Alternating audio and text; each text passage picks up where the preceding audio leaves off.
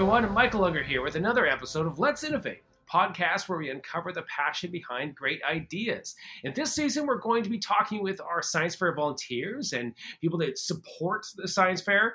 Um, we're going to hear their stories and how they got into science fair.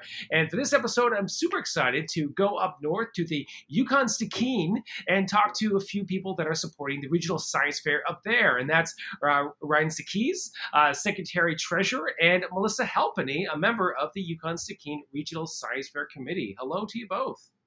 Hello. Good evening. Nice to join you.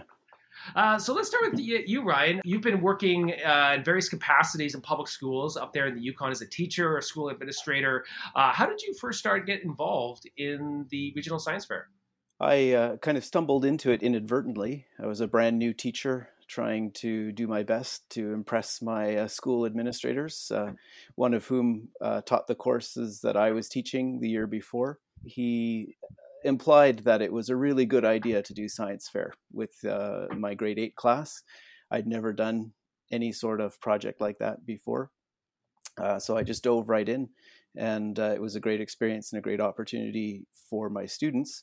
And then my kind of commitment to the regional science fair organization was cemented when I was invited to be the delegate at the Canada Wide Science Fair in 2003 in Calgary and uh, by that was a, a, revelation for me as a teacher okay. to go and see 500 young people from throughout Canada doing some phenomenal research and some fantastic science was so excited and energized by uh, what that might bring to my students when I went back. Interesting. You know, this is a common theme that I've heard from previous students as they maybe get into science fair and it's that little nudge and you got that nudge from your uh, administrator or your principal to uh, maybe go into this because it might be um, beneficial for you but also the students. You said that you had never been involved in something like a science fair before. Does that mean as a teacher or as a student um, was this like all brand new for you when you started supporting it yeah, both really. Uh, I had not ever participated as a student, uh, and and I was at the very beginning of my teaching career there, so I hadn't had a lot of experience uh, teaching science, frankly. So, um, you know, everything I knew about science fair was the the typical kind of uh, stereotypical trope you see on TV and in the movies and and, and such. So uh, that's how I fumbled through, I guess, my first time with my class, and then, like I said, going and seeing the national one, seeing how it was really done and done fantastically well. Um, taught me so much about how to uh, bring that experience to my students in a much more authentic way. Yeah, and you said that when you went to the the Canada Wide, you had a revelation of an inspiration, seeing all the kids and all the hard work they put in, and the stereotypical cliche of what a, a science fair is like was in your head before. So, what were some of the things that you noticed that was really at the heart of what science fair was really about? And then perhaps once you got to the the Canada wide, you saw it on a big grand scale. Well, the quality of the research was was what really impressed me, uh, and you know the stereotypical uh, baking soda vinegar volcano is kind of the at the very low end uh, of sometimes expectations. And you know what what I was seeing at the Canada wide was you know university level graduate level science research being done by teenagers uh, in their kitchens uh, in many cases with a lot of help from teachers and, and mentors. The thing that really struck me though was their ability to communicate mm. and how polished and professional and engaging the presentations were when you would circulate and just strike up a conversation. Uh, they, of course, had their presentation ready for when judges were coming by. But even when just having a casual conversation about their project, um, it was the passion, the enthusiasm was uh, so evident. But just the skill and the clarity uh, through which those concepts, uh, the research and the findings were communicated, just blew me away as a, as a young teacher. Yeah, and as a teacher, that those communication skills is that something that you talk about in your class? Obviously, it's not part of the curriculum like when you're teaching science, but does that ever come up? certainly it does now. I mean, we're so lucky to teach using the BC curriculum that has a focus on on developing students' competencies, of which communication is one of those core competencies. Uh, at the time when I was starting, though, it was very much that traditional. Here's the scientific method of hypothesis and method, and and you know, it was really about the process of doing the research and presenting the research and being able to communicate the research really wasn't emphasized at all. Yeah, interesting. Melissa, I'd like to bring you in here. You've been a teacher for 11 years. You're currently a math and science teacher at FH Collins uh, Secondary. So, how did you get involved in science fair and how um, perhaps what were some of the perspectives that you found, sort of similar to Ryan, sort of getting into science fair and changing some of your perspectives on it?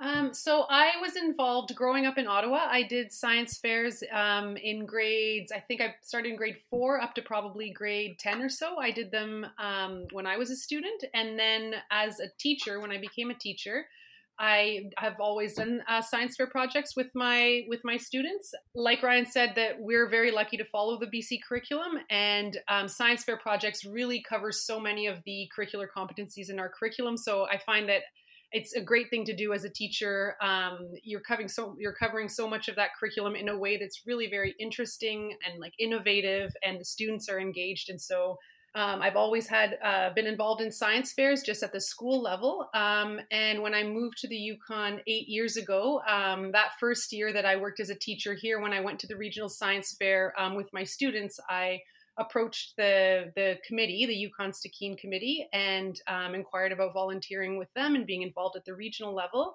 And I I've been involved with that organization since then. So it's been almost eight years now. And in 2016, I went to nationals um, for the first time, and that, um, like Ryan was saying, is such an eye-opening experience.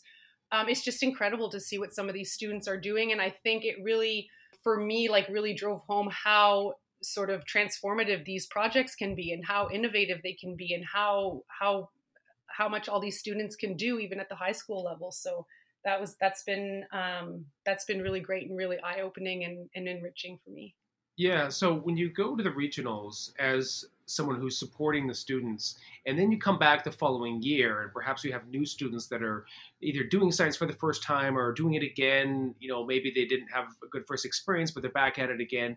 What are some of the lessons that you're trying to impart after you see that those students from across the country at the canada wide I think um, a couple of things that have uh, that really stuck out for me is that, and then I think that we again as like a sort of a regional committee that we've talked about are that the projects that have the biggest impact, I think, are often the ones that solve a local problem or that solve a problem that is quite uh, like relatable or, or, present in the community or studies mm-hmm. an issue that is quite present in the community. So rather than go really abstract, when students start off with an issue or a problem that is personal to them or that is quite close to them in their community, and then go from there and either um, conduct experiments or do uh, different types of projects based on that. I think that can be it's those projects are really fantastic. And so that's what i try to bring back to my students as well. I say find a problem something that you can relate to and then go from there. What can you do about that problem? Or how can you research that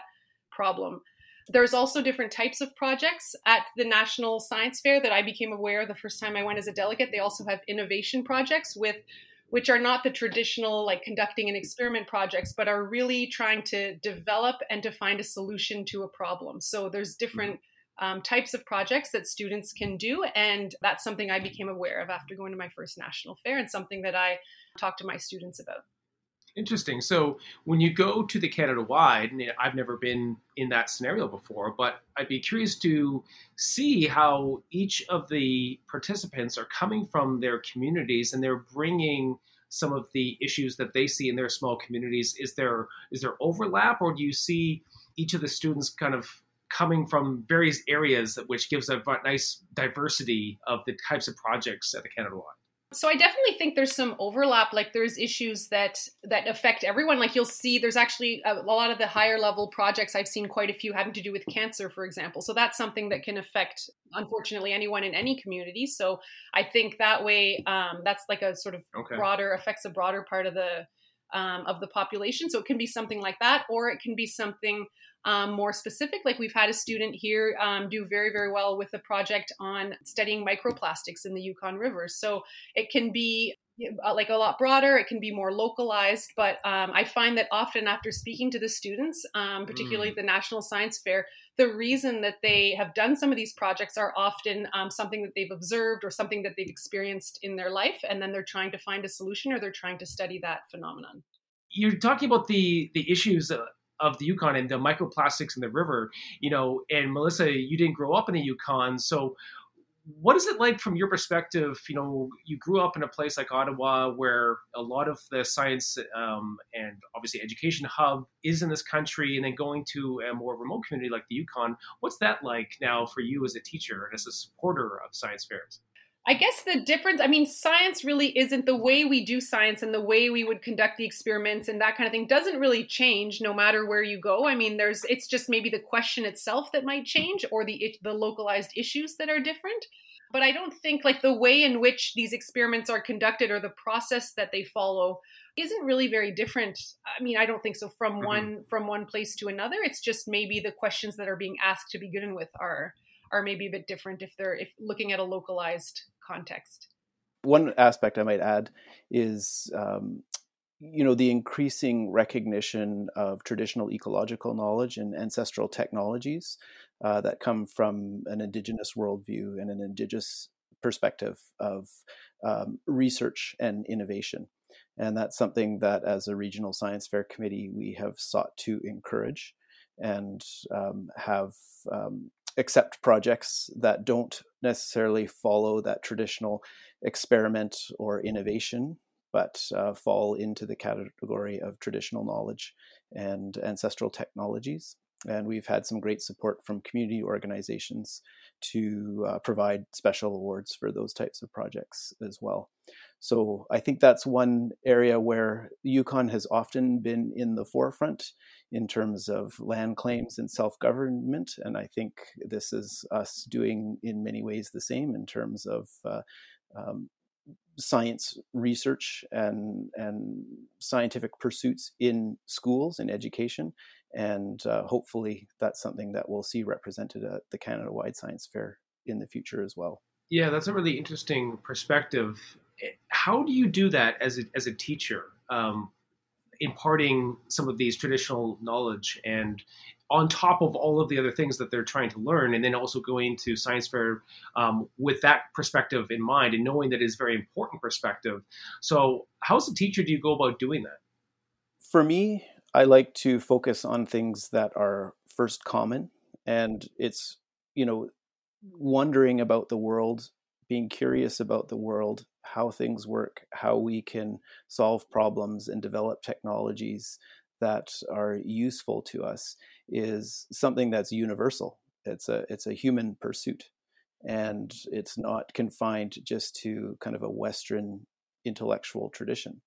So really, it's about recognizing that and acknowledging that uh, traditional ecological knowledge, ancestral technologies are really doing the same thing, but from a perspective that is very much rooted to land, uh, very much rooted to oral traditions, and uh, rooted to kind of um, a real kind of uh, emphasis on being able to live in harmony with both the the physical and animal world.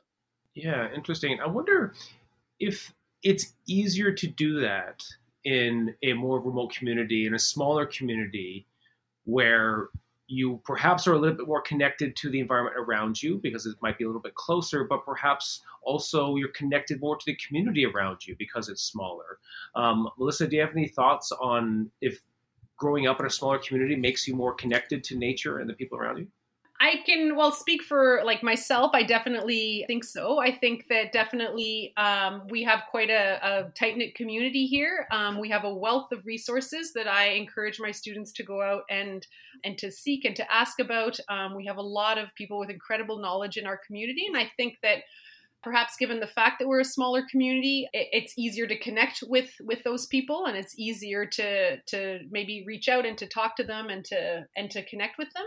But yeah, we just we have the nature like at our front door in every community in the Yukon, really. So it's easier, yeah, to get outside and to to just be sort of closer like out of the big city and closer to nature um, but also to connect to those like human resources that we have in abundance and we're very lucky to have um, here in the yukon sure and just recognizing that you don't need to wear a white lab coat and work in a lab to be a scientist uh, you know anyone can demonstrate the skill of thinking scientifically mm-hmm. and it's a matter of looking for people who are willing to share that skill, even if it wasn't developed necessarily in what we would consider to be kind of the Western traditional method of uh, through academic pursuits. But there's a lot of ways that you can learn about the world and be curious about the world and use methods and techniques to explore, to iterate uh, designs or experiments and then be able to pass that knowledge along either in written or oral tradition.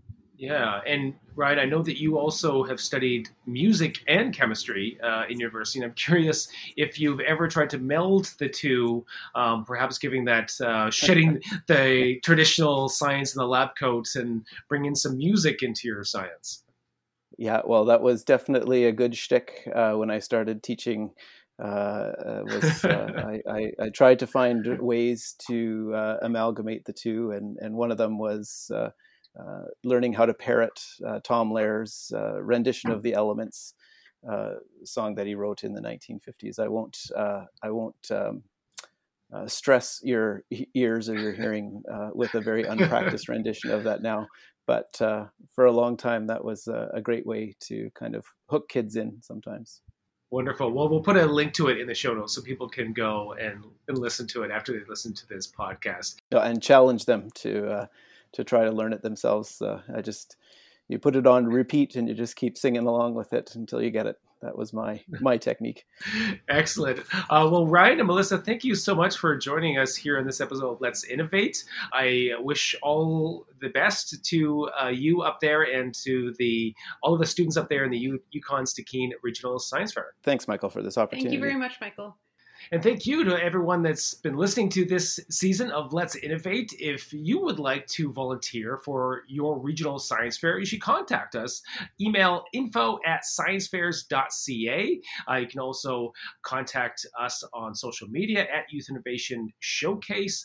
Um, and you can contact me as well at Michael John Unger. Uh, we will be back with another episode in a couple weeks. Until then, let's innovate.